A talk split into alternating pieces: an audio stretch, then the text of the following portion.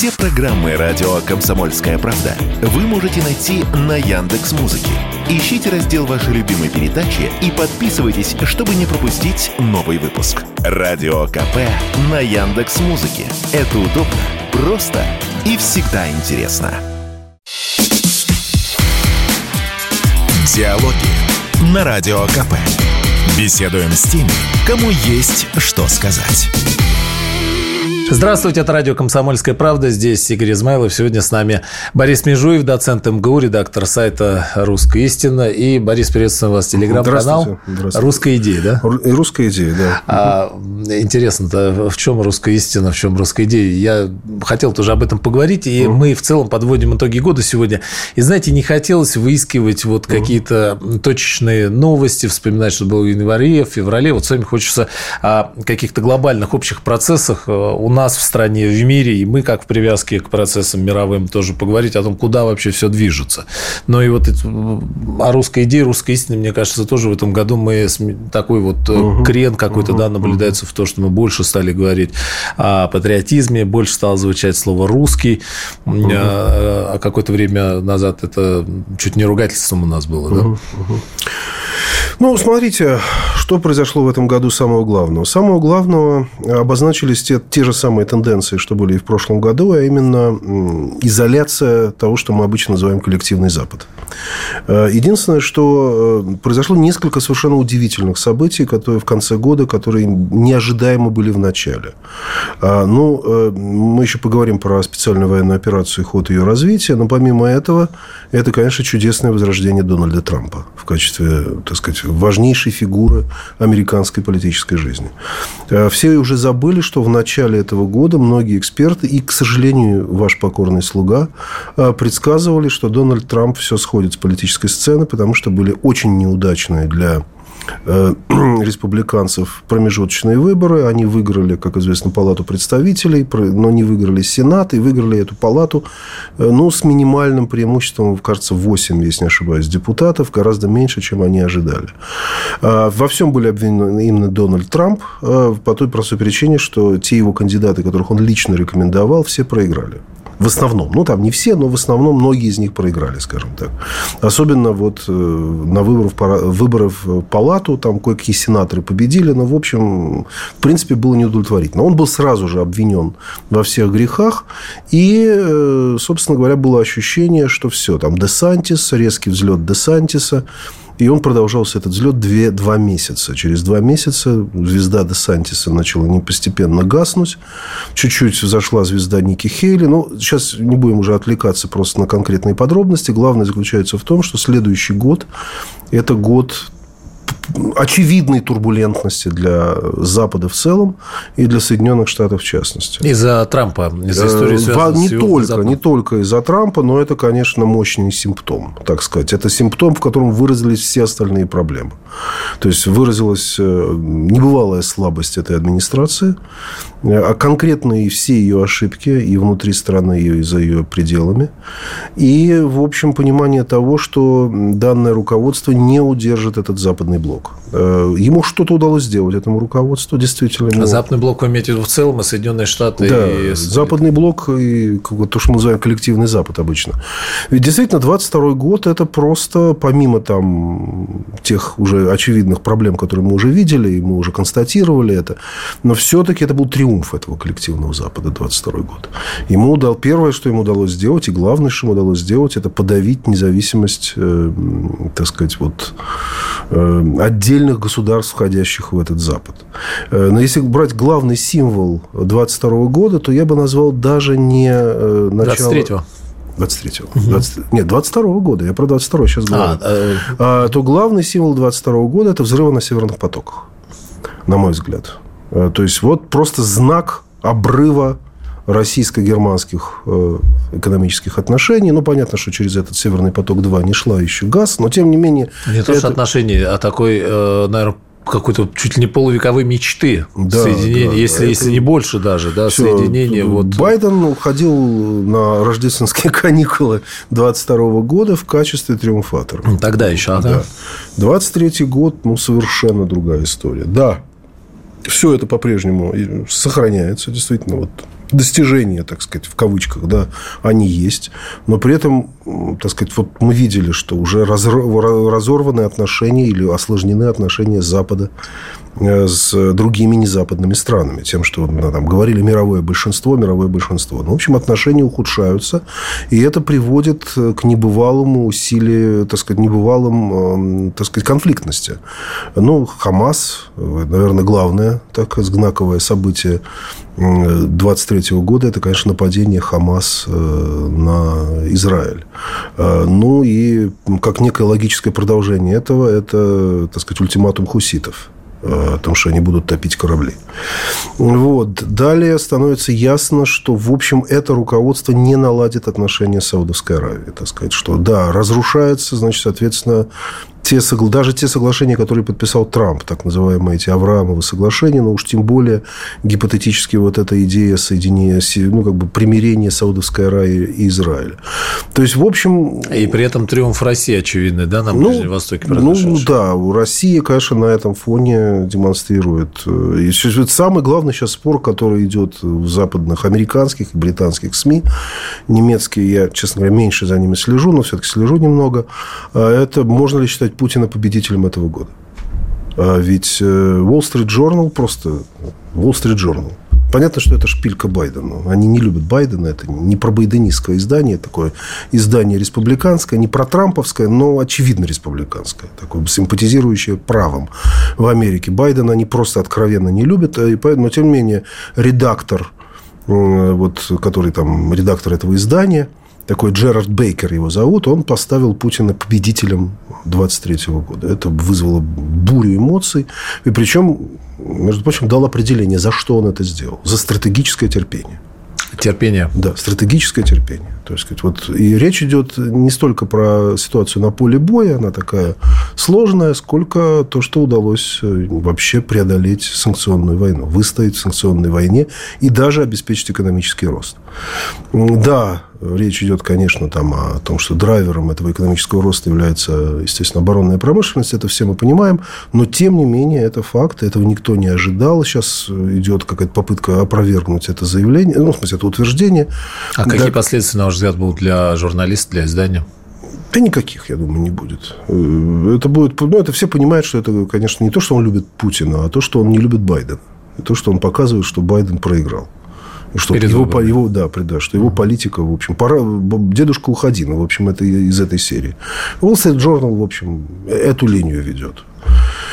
Но какая-то, знаете, там элемент не то чтобы симпатии, но такое некого холодного уважения к Путину там есть у этого издания, в отличие, так сказать, от некоторых других изданий, типа Bloomberg, например. Вот. Там вот такое холодное уважение к сильному противнику там присутствует, действительно, надо признать.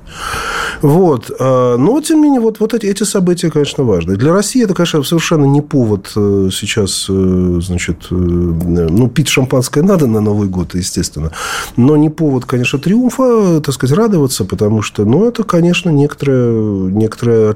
Россияне, конечно, встречают этот Новый год с другим чувством, чем двадцать третий. двадцать третий многие встречались с подавленным ощущением, падение Херсона, там, неудачи на фронте специальной военной операции. Сейчас встречают многие совершенно с другим чувством. А с какими, вот, кстати, вот интересно, да, если шампанское, то, то с какими тостами за что вот сейчас? Ну, вы знаете, я думаю, все-таки за окончание всех событий, так сказать. Они, я думаю, сейчас ситуация выходит... Понимаете, это, если возвращаться именно к теме СВО, то что, собственно говоря, показало? Понимаете... Нынешняя фаза военного строительства заключается в том, что средства уничтожения многократно превосходят возможности мобилизации. То есть, ты можешь мобилизовать, собрать огромное количество даже военной техники, даже передовой военной техники. Но все равно средства уничтожения и точность наведения оказываются настолько значительной и мощной, что это оказывается все довольно бессмысленно. Вот. И в этом плане всякий раз, как только вот средства уничтожения превосходят возможности мобилизации, побеждает обычно обороняющаяся страна. То есть, в этом смысле нападение оказывается... В общем, нападающий не выигрывает, скажем. Не То, сказать. Что они продемонстрировали, в стенку фактически да, шли, да, клали людей. Разумеется, просто. Да. Это было понятно, но, честно говоря, конечно... когда Байден уйдет, на, на его руководство будет возложена очень большая ответственность за многое, и в том числе за это контрнаступление. Потому что они подстрекали, особенно это делал министр обороны этот.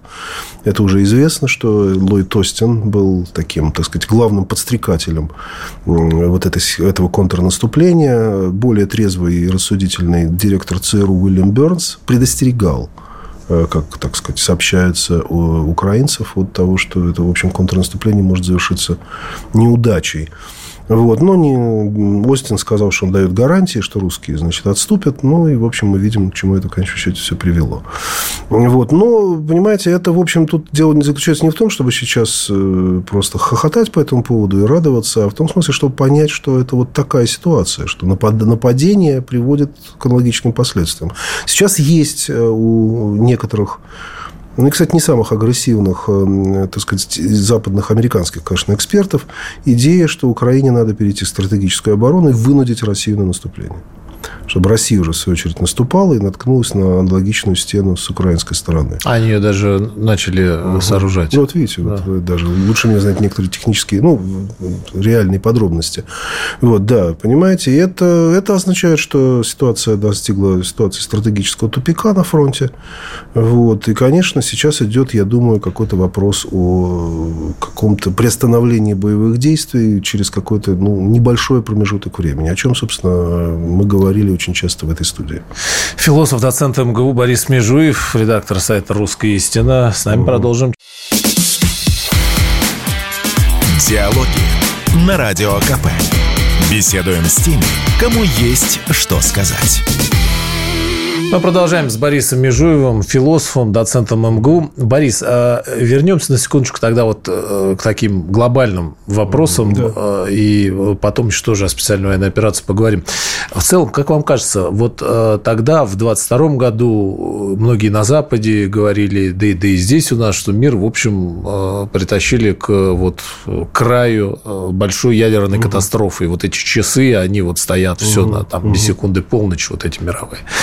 По итогам двадцать третьего года, куда мы, мы стали ближе вот к этой пропасти, мы немножечко назад отошли, на ваш взгляд. Я почему спрашиваю, вот вы в целом упомянули и ситуацию в Соединенных Штатах, да, и, и в мире вспомнили Израиль, но ведь многие говорят о том, что США последовательно делают то, что они и начали делать, они... поворачивают с ног на голову процесс на Ближнем Востоке, чем они занимались там предыдущие десятилетия. Сейчас они сдали Израиль. И дальше, вне зависимости от того, будет Байден, будет Трамп, это никоим образом не меняет отношение к, к нам, к России, к русским, где мы приговорены уже всем коллективным, всей коллективной американской элитой, к кому бы она ни относилась. И тогда вот эта вот угроза, она все равно нависает, то есть прямого столкновения. Или нет, сейчас... Вот в предстоящем году, может быть, вот, может быть, что? Как вы видите этот процесс? Ну, может быть, много, понимаете. Главное, тут сейчас все внимание будет приковано к Тихому океану в январе, где будут выборы на Тайване. И где имеет шанс победить представитель, так сказать, той силы, которая выступает за независимость Тайваня. Кажется, там вице-президент, если не ошибаюсь, да? Вот. То есть, он набирает, и надежды Китая на мирное воссоединение с Тайванем, в случае, если победили силы Гоминьдан, там, угу. и еще там вторая партия, по-моему, вот, которые выступают за, значит, нормализацию отношений с материковым Китаем и фактически за мирное, значит, соединение с ним. Вот. А это, в общем, надежды тают китайских товарищей. И если надежды растают окончательно, то это может действительно в конечном счете привести и запустить механизм какой-то военной эскалации. Но тут трудно предсказать. Но Си Цзиньпин сказал, и многие да. вот тоже отмечали, что Китай никогда не, не будет начинать военную операцию против единоутробных. Они а еще, если он независимость они еще объявит? Лет подождут. А если он независимость объявит? Этот вот, ну, я забыл, как его зовут. Лусь, как-то Лусь забыл. Ну, вот этот вице-президент. Если, если Если он придет и объявит независимость, то что будет? А он может это сделать. Если он, ну, даже не объявит, а начнет как бы вот де-факто, э, так сказать, в общем, говорить о своем желании, э, так сказать, окончательно, значит, сделать Тайвань субъектом международного права. Ну, в общем, Китай не, не, не отступит. То есть, это некая такая пороховая бочка, где, если эта пороховая бочка будет взорвана, то, ну, а если тем более республиканцы будут в этот момент уже в Белом доме, то угроза прямого столкновения будет очень реальной. В том числе двух ядерных держав. Вот. Это первое. Второе, ну, с Россией. Опять же, понимаете, если сейчас... Сейчас, сейчас, конечно, такая угроза непосредственного столкновения отступила. Даже те люди, которые спикеры наши отечественные, которые говорили о ядерном применении ядерного оружия, тактического, там, стратегического. Сверхгорячие головы. Да, такие, да, да, горячие головы, они, в общем, утихли. Слава тебе, Господи. Да, это, это, эта тема по тем или иным причинам не вбрасывается в общественное сознание, ни в средствах массовой информации, ни на экспертных площадках. Хотя я присутствовал на некоторых экспертных площадках в течение этого года, где эта тема была чуть ли не основной. Но это было до начала контрнаступления, которое так вот завершилось не в пользу Украины уж точно. Вот. Потом эта тема как-то ушла. Это, конечно, отрадный позитивный фактор. Но, понимаете, опять же, если... Существуют другие горячие головы, которые в России, которые требуют от России масштабного наступления. Если опять это будет наступление, наткнется на... Ну, опять же, ситуация будет развиваться в неблагоприятную для России сторону. Я боюсь, как бы эта тема опять не возникла. Да? Вот. Поэтому, как вам сказать, ну, для меня совершенно очевидно, что ситуация такова, что требует заморозки этого конфликта. Вот. Видимо, на какое-то довольно промежуточное долгое время тут... Так сказать, можно, очевидно, уговаривать Украину, но для Украины есть кому ее уговаривать. Что касается России, то ну, мы как бы не видим, так сказать, таких вот спикеров, которые ясно обозначают, в общем, готова ли Россия на эту заморозку. Потому что, ну, цель... Заморозка СМИ... придет к тому, что угу. Запад и Соединенные Штаты накачают ее очередным количеством оружия, а вооружения вперед ну, из песни. И что будет дальше?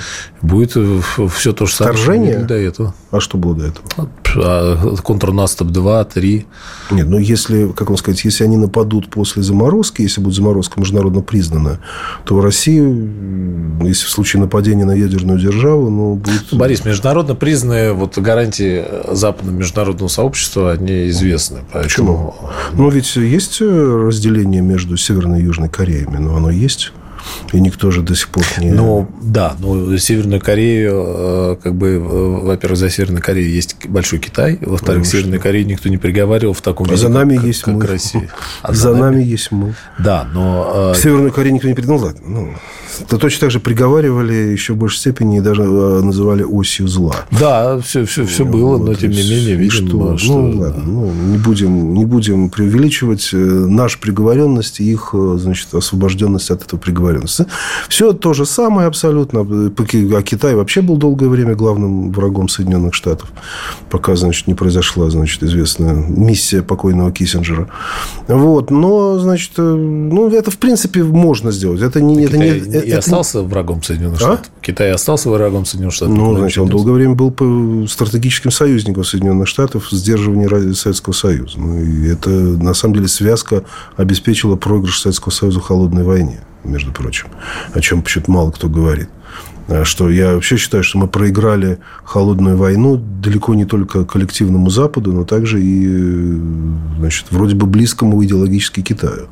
Если бы они вместе не объединились и не стали действовать рука об руку на протяжении Евразии, в частности, в Афганистане, вот, снабжая совместно маджахедов и снабжая также противников Вьетнама, то, в общем, неизвестно вообще, как бы развернулась ситуация. Вот, поэтому, понимаете, нет, это долгое время было по-другому, эта связка держалась очень долго, ее даже не могла разрушить события на Тяньаньмэнь, но она завершается, да, эта история завершается, эти два гиганта сталкиваются друг с другом. У России, в принципе, прекрасная возможность остаться неким третьим силой в этой истории. Но сейчас это говорить об этом бессмысленно, потому что нам надо развязаться с этим конфликтом. Какая смотреть можно... сверху за схваткой. Да, сейчас мы какой можем смотреть за схваткой, когда мы сами в схватке и в первых рядах этой схватки. А, Борис, а здесь интересный угу. вопрос, тоже в каком-то смысле угу. более общий. Россия говорит о многополярном мире, и мы с вами коснулись, да. что да, и с арабскими странами угу. здорово, и с Африкой, значит, выстраивают угу. все да. прекрасно.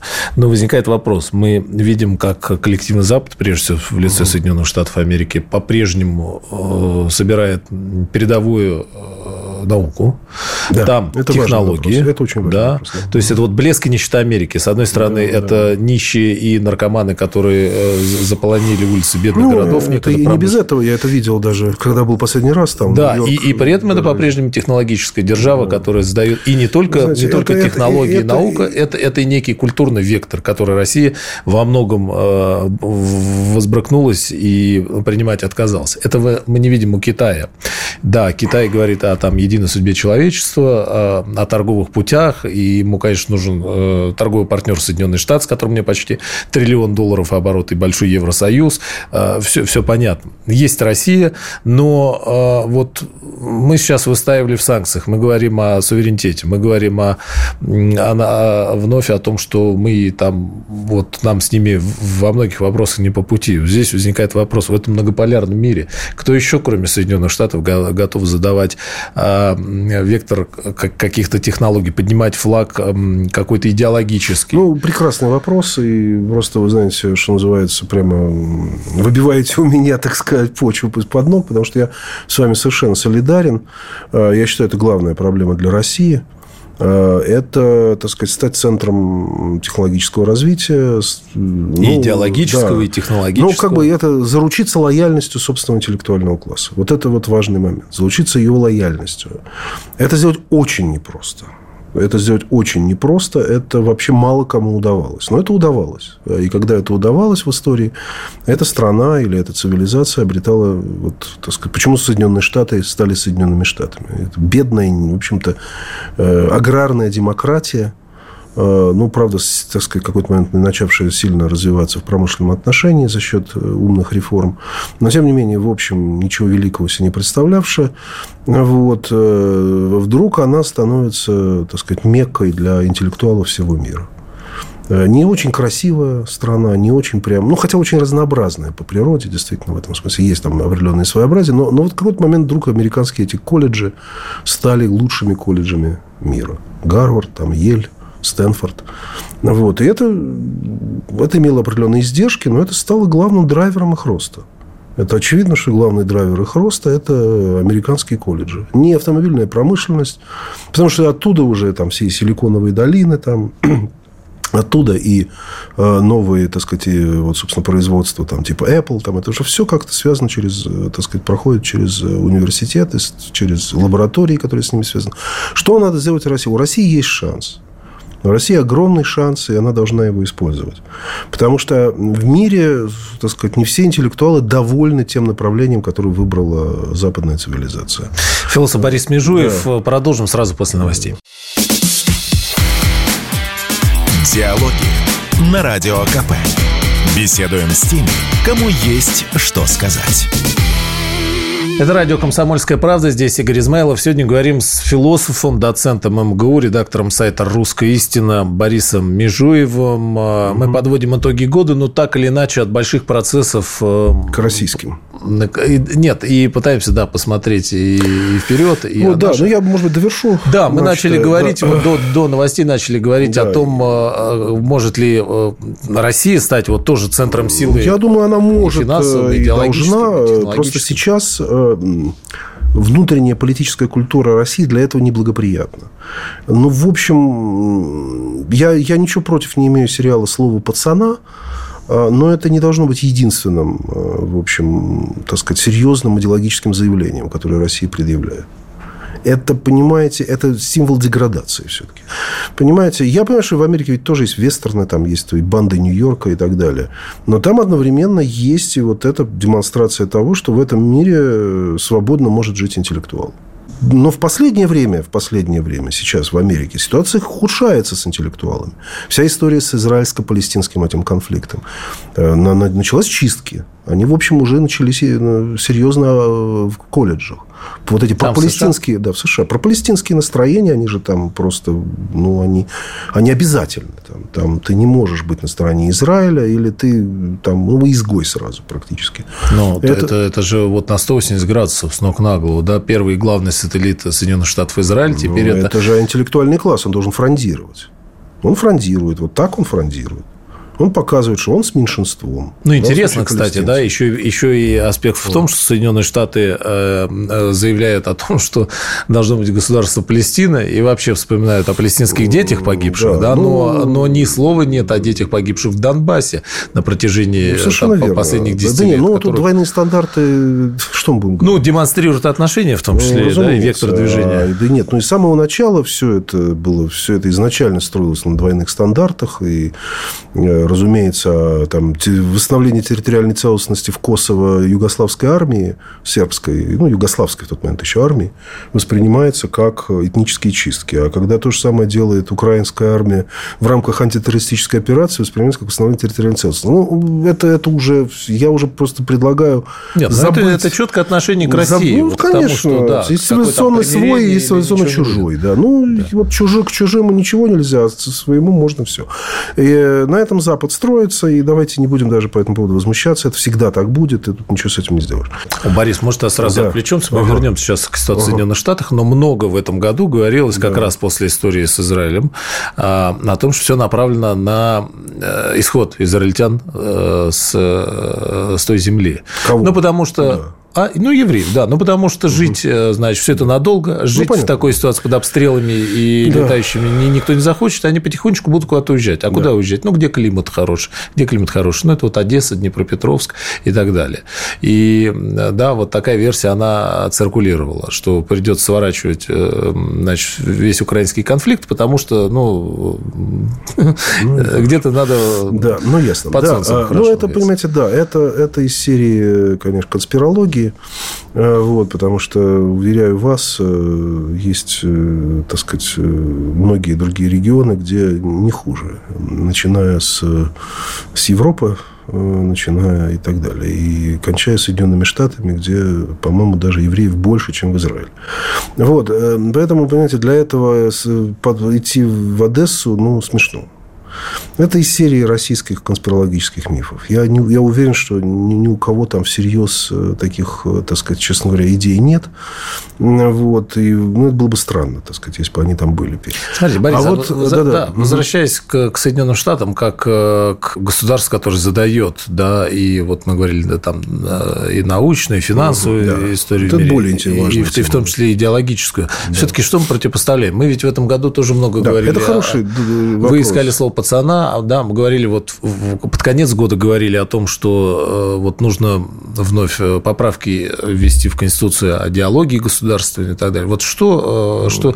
Но при этом, кстати, да, мы согласились все в том, что мы за традиционный ценз. Значит, Соединенные Штаты, которые большой западный мир учат всю остальную планету демократии, они угу. предлагают что-то совсем не то, и Россия угу. сказала, что нет, вот по этому пути мы не пойдем, признала ЛГБТ запрещенным экстремизмом, экстремистским движением и так далее, и так угу. далее.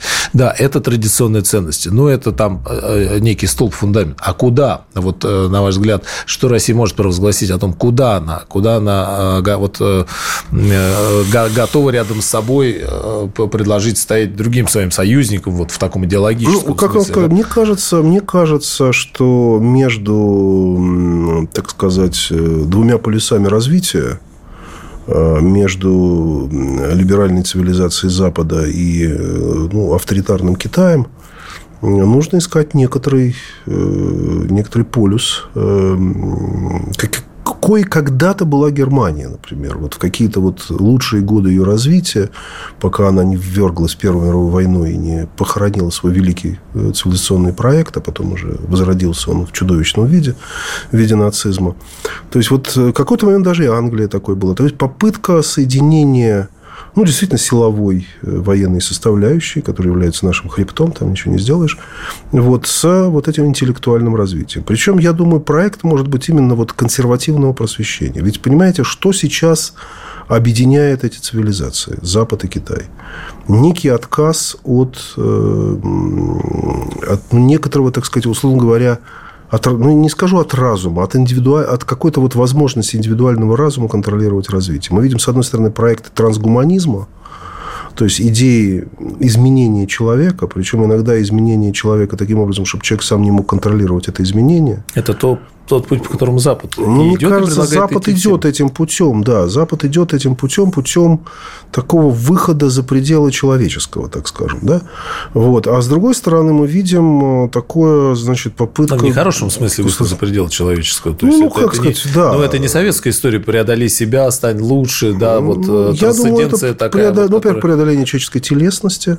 А, во-вторых, самое главное, может быть, более важное, это попытка как бы отказа от э, контроля над развитием. Вот это то, что Киссинджер в конце жизни испугался, что на самом деле идет дело к тому, что, так сказать, человечество отказывается от контроля над развитием. Человек, человек создает те силы, которые сам не может контролировать. Причем и, в общем, и в Китае, и в Соединенных Штатах побеждает, мне кажется, такая немножко идея, что это, в общем, и хорошо. И в России есть такая некая возможность занять критически рефлексивную позицию по отношению к двум этим проектам развития господствующим, предполагающим какой-то вот некоторый, э, так сказать, вот, не, некоторый неконтролируемый прогресс.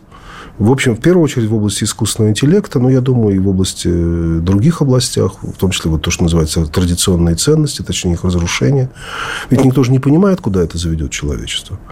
Разрушение традиционных ценностей. Разрушение традиционных ценностей, куда может завести человечество. Но мир-то да? радостно идет по этому пути, только, ну, только Россия. Ну, ну давай, давай, давайте не будем говорить, что радостно. Ну, да, волочется, да, да, кто-то, даже, кто-то даже, лучше, даже, кто-то даже, даже в Соединенных Штатах огромное количество религиозных консерваторов, и они в основном сейчас поддерживают Трампа, вот, которые видят в этом опасность. Ну, понимаете, куда это, так сказать, далее, так сказать, идет... легализация полигамии, далее там полиандрии, далее Нет, идет... там со всеми остановками. Конечно, там, там конечно. Всеми... Дальше, дальше это... фактически, да. что, к чему они это приведет? Они это демонстрируют на государственном уровне. Да. Они уже говорят об этом, что надо уничтожить различия, которые существуют между человечеством и такими само... животными организмами, типа муравейника там, и так далее. Это какая вот некое возвращение, так сказать, такой мир природных ритмов. Потому что если, так сказать, в общем, человек выделяется из природной среды за счет некоторых табу. Вот за счет этих традиционных ценностей, как раз, если угодно. Он выделяется из животного пространства. Он противопоставляет свою человечность вот этой вот животной, так сказать, некоторой... Инстинктам. Э, да, да, так сказать, вот инстинк, животным инстинктам. Понимаете? И вот задача как бы вот для там, цель, разных целей заключается в том, чтобы это различие убрать. И вот этот вок-культура, это, конечно, не вся культура Америки, не вся культура Европы, но она, она сильная. Вот, она сильная вот в этих колледжах, в университетах. Это их идеология.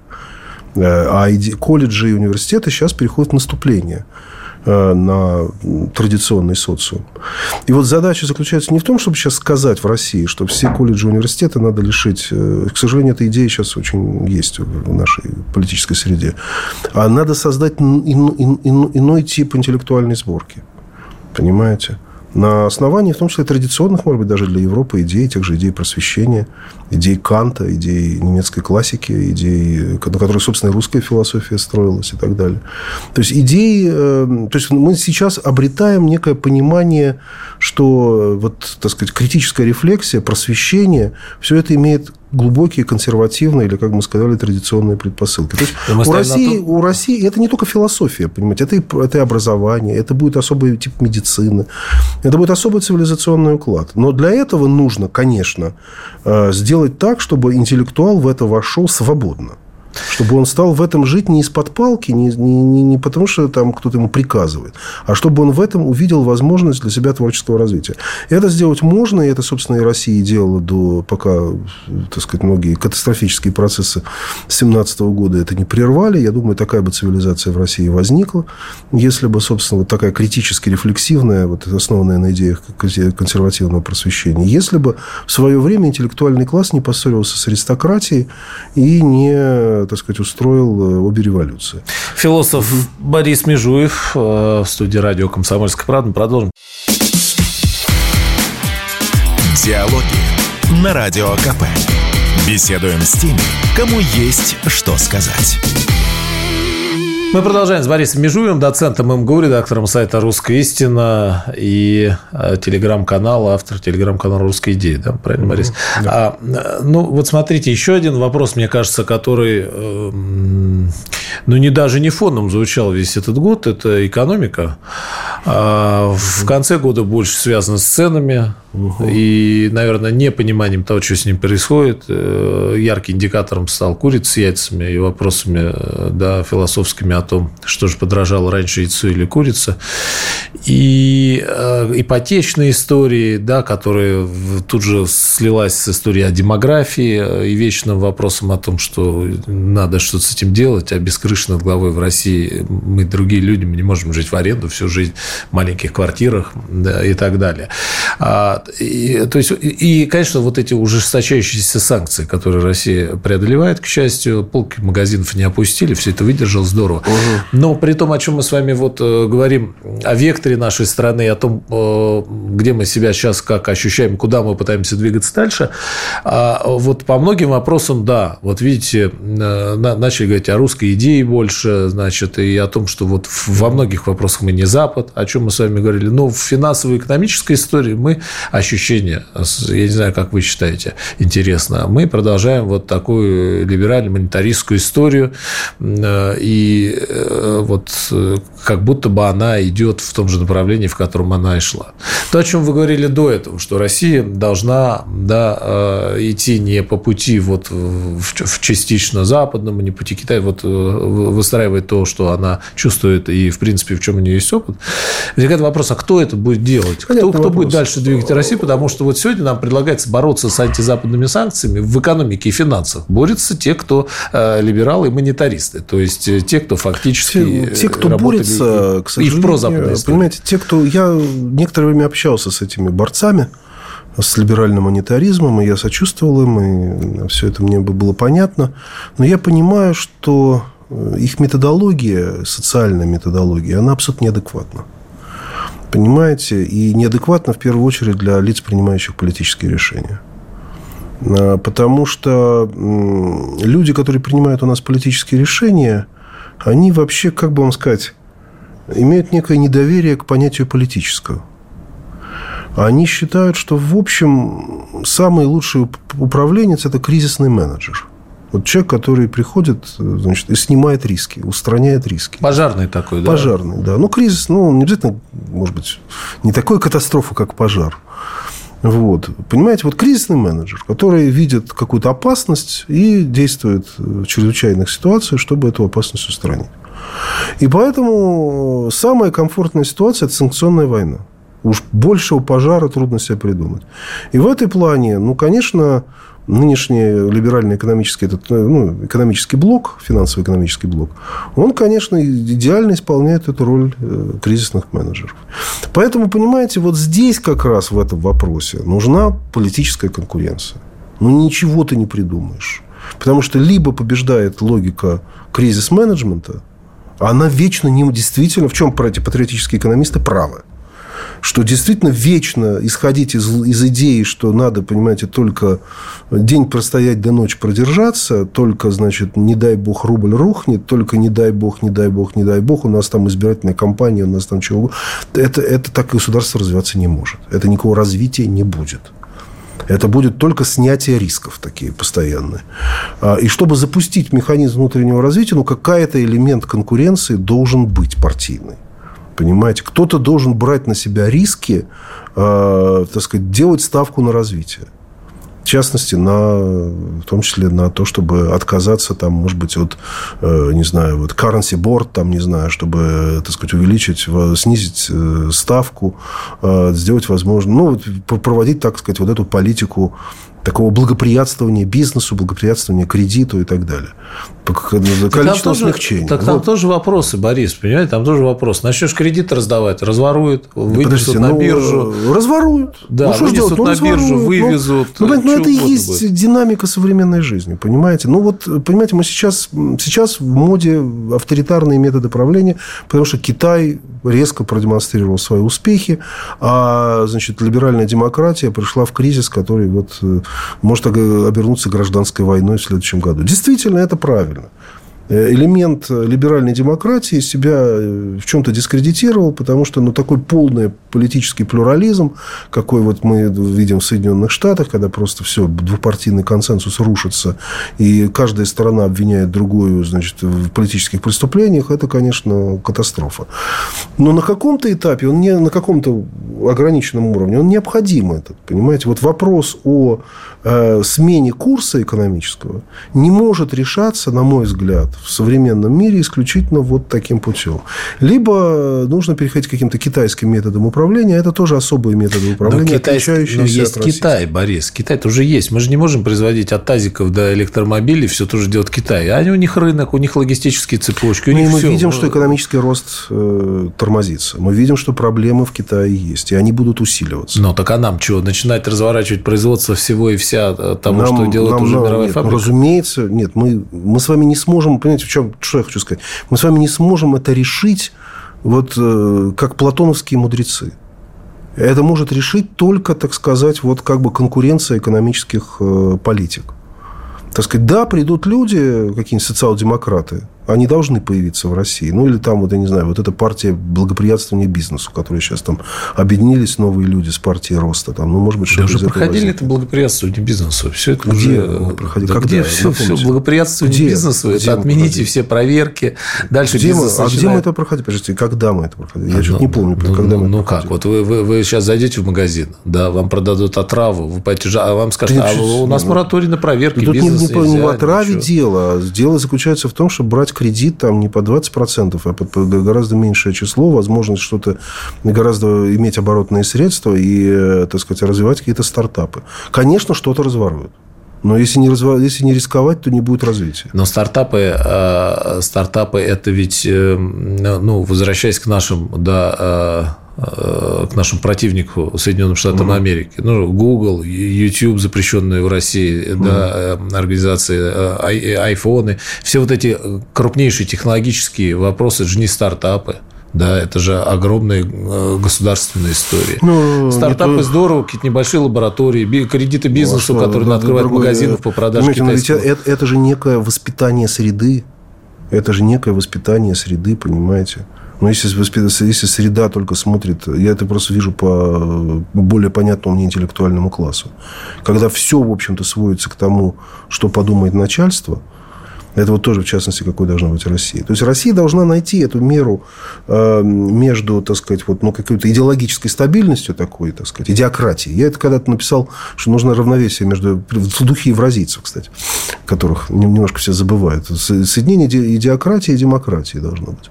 Понимаете, нужна какая-то идеократическая вертикаль, удерживающая стабильность, чтобы это вот не приводило к перспективе гражданской войны, как мы сейчас, возможно, в Соединенных Штатах. Вы знаете, фильм выходит весной замечательного режиссера Алекса Гарланда «Гражданская война», которая рассказывает, что будет происходить в Соединенных Штатах, если вот эта политическая поляризация усилится. Вот. Но, значит, а с другой стороны, чтобы была вот эта конкуренция. Когда я, так сказать, что меня вот и раздражает в этих патриотических экономистах, то, что они не понимают этой, этой максимы. Что они пытаются, так сказать, продавить как бы свою политическую установку, может быть, экономическую установку, может быть, и верную, исходя из просто создания каких-то подметных писем против там, председателя Центробанка и так далее. То, что они не понимают, что для лиц, принимающих политических решений, это очень надежные кризис-менеджеры. Неважно, что они там думают, неважно, во что они верят. Главное, что они делают свое дело и обеспечивают вот эту экономическую, так сказать, стабильность в условиях беспрецедентных санкций. Понимаете? Чтобы противопоставить им что-то другое, нужно найти другую логику. И она есть, в общем-то, в, кстати говоря, вот в западной, так сказать, философии, в западной политологии. Она существует, эта логика, так сказать, понимания того, что не все можно предсказать. Как вот в экономике нельзя все предсказать, нужно опираться на элементы рынка. Также и в политике нельзя все предсказать, нужно опираться на политический рынок. Борис, я думаю, у нас, к сожалению, время да, ну, закончилось. Так как-то вот двумя фразами, может быть, резюмировать. Вот этот год, двадцать третий, про что, на ваш взгляд, вот в, в таком большом смысле был? Не, ну, это год, конечно, когда Россия выстояла. Экономически выстояла, в военном отношении выстояла, политически, внутриполитически выстояла. Вообще был даже, в общем, внутриполитический кризис еще, не надо забывать, в этом году. То есть, и выстоять после вот такого соединения кризисов, это, конечно, я считаю, так сказать, главное достижение этого года. Запустятся ли элементы развития в условиях этого вот кризиса? Это, в общем, я думаю, покажет будущий год. И это будет во многом зависеть, в том числе, и от военной ситуации, и от возможности заморозки конфликта, от возможности для России маневрировать своими союзниками, а не оказываться в плену у своих союзников. Это тоже большая опасность, которая России грозит. То есть, на самом деле, вот это, это, это вопрос, собственно говоря, следующего шага. Это вопрос двадцать четвёртого года. Следующего шага, чтобы выстроить собственный цивилизационный блок. Потому что, конечно, мир идет к разделению на какие-то цивилизационные блоки.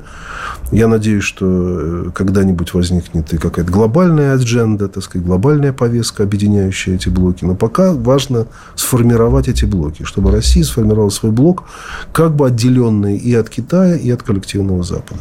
Доцент МГУ, философ Борис Межуев, редактор сайта «Русская истина». Борис, спасибо. Ждем спасибо. Вас в двадцать четвёртом. Да, до встречи. Диалоги на Радио КП. Беседуем с теми, кому есть что сказать.